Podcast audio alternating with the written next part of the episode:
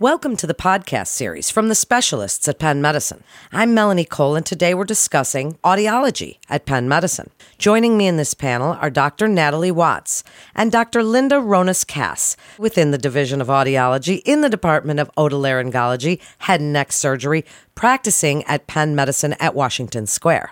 Doctors, thank you so much for joining us today. Dr. Ronas Cass, I'd like to start with you. Let's talk about the field of audiology. Tell us exactly what you do, when a patient should be referred to this type of specialist, and really, what's the difference between an audiologist and a hearing aid specialist? Well, here at Penn, we are all doctors of audiology, which means that we've had extensive training about the auditory system.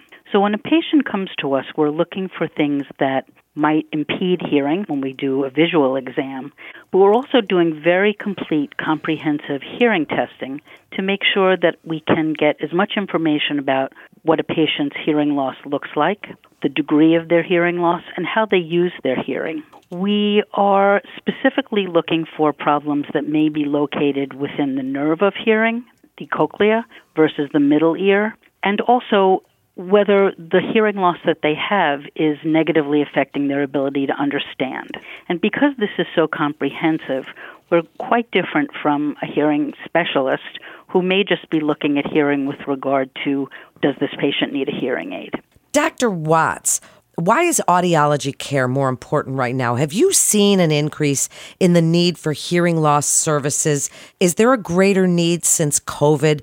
Tell us about that. I do think that we have seen an increase in patients coming to us specifically because of mask use. Patients are noticing that they have a hearing loss because they're no longer able to read lips and get that visual input. Also, we know that some hearing loss as well as tinnitus could potentially be a side effect of COVID. So we're seeing more and more patients come in complaining of these things. Dr. Ronas Cass, in 2016, the Food and Drug Administration changed the requirement for a medical exam for adults purchasing hearing aids. As a result, many people may have the idea that an audiology checkup isn't a needed part of that hearing loss care. Why is this a mistaken impression? Tell us a little bit about why it's so important. Well, it's important because you really want a baseline that looks at the whole problem. And many times patients are doing hearing tests online now, looking to see whether, you know, tinnitus is a problem based on medication they're taking or stress you know, in addition to changes in hearing due to COVID, there's also change in stress level, which we've seen a tremendous amount more of tinnitus related to that. I think that it's important to get a very concise, very broad baseline information about your hearing that's done correctly. Dr. Watts, why can't someone simply walk into a retail outlet and get the same service for a hearing aid? What might be the difference between purchasing a hearing aid from a retail establishment versus a comprehensive audiology center found at Penn? Here at Penn, we truly look at each patient as an individual.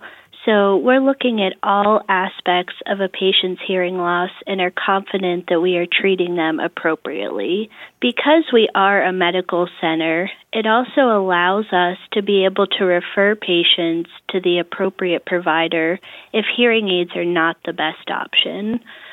We also offer all major manufacturers for hearing aids, so we are not limited to a small subset. So patients are able to choose what's going to work best for them with our guidance. We also do not work on commission, so having the patient's best interest in mind. Patients also see the same provider each time they come in, so I think that they have that continuity of care, and it's the same friendly face that they're seeing each time. So, based on that, Dr. Ronas Cass, what sort of follow up care can that patient expect? And please tell us about the communication internists or referring physicians can expect from Penn as well as the patient themselves. Well, if an internist refers a patient to us, they will always get a copy of the hearing test and what our recommendations are. And once we've done a hearing aid assessment, we certainly can forward that information on to the provider so that they can sort of reinforce if we've recommended a hearing aid that the patient actually follows through with that. As far as follow up, the patient has a fitting appointment, which is an hour and a half.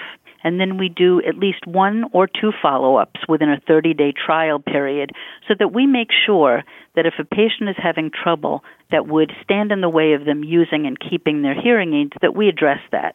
And as Natalie said earlier, they're seeing the same provider each time, so that we're building on a situation of trust, a situation of if this didn't work, then we can try that. And for at least my patients, and I would say pretty much the whole department, that really works in having us solve a problem together most of the time when people come to us, they know they have a problem. We're not convincing anybody that it's time to get hearing aids. We are here to see this through and make sure that they get the appropriate device and that if there are any issues that we can follow up within their trial period or at 6 month intervals for as long as they own their hearing aids without cost for the patient during their warranty period, which can be up to 3 years. Well, Linda, I agree. And I also think that it's important to know that we have walk in visits available if a patient is experiencing a more urgent need. We do not make a patient wait for those visits. And we can also offer remote programming for some patients. That way, if they are not able to come into the office or they just simply don't want to come into the office, we can still make adjustments to their hearing aids without them being physically present. Thank you both for that. So I'd like to give you each a chance for a final thought. Dr. Watts, as a summary, tell other providers, referring physicians, why it's important to counsel their patients to visit an audiologist for overall wellness. So I think that a patient can always benefit from a comprehensive audiologic assessment, whether that patient's coming in because they think they have hearing loss or they're unsure about it. We are professionals and we are really here to walk the patient through that entire experience studies have shown that there is more cognitive decline related to hearing loss. So it's important for providers to send their patients to us sooner than they may have done in the past. And Dr. Ronis Cass, last word to you. What would you like referring physicians to know about the audiology care available at Penn Medicine? I think it's important to establish a trusting relationship with an audiologist, and especially since we're not fitting on commission, we're really counseling the patient as to what their next steps could or should be. And once we do that, then even if it's not now that they choose to get a hearing aid, at least we've paved the way for them to begin to think about it, to talk to about it with family members and friends, so that when it's time to do that, they can come in with a list of very good questions and get their questions answered so that this transition into using hearing aids can be an easy one. Thank you both so much for joining us today. To refer a patient to the Penn Hearing Aid Program or for other hearing loss services, please visit pennmedicine.org slash refer or you can call 215-662-2777. That concludes this episode from the specialists at Penn Medicine.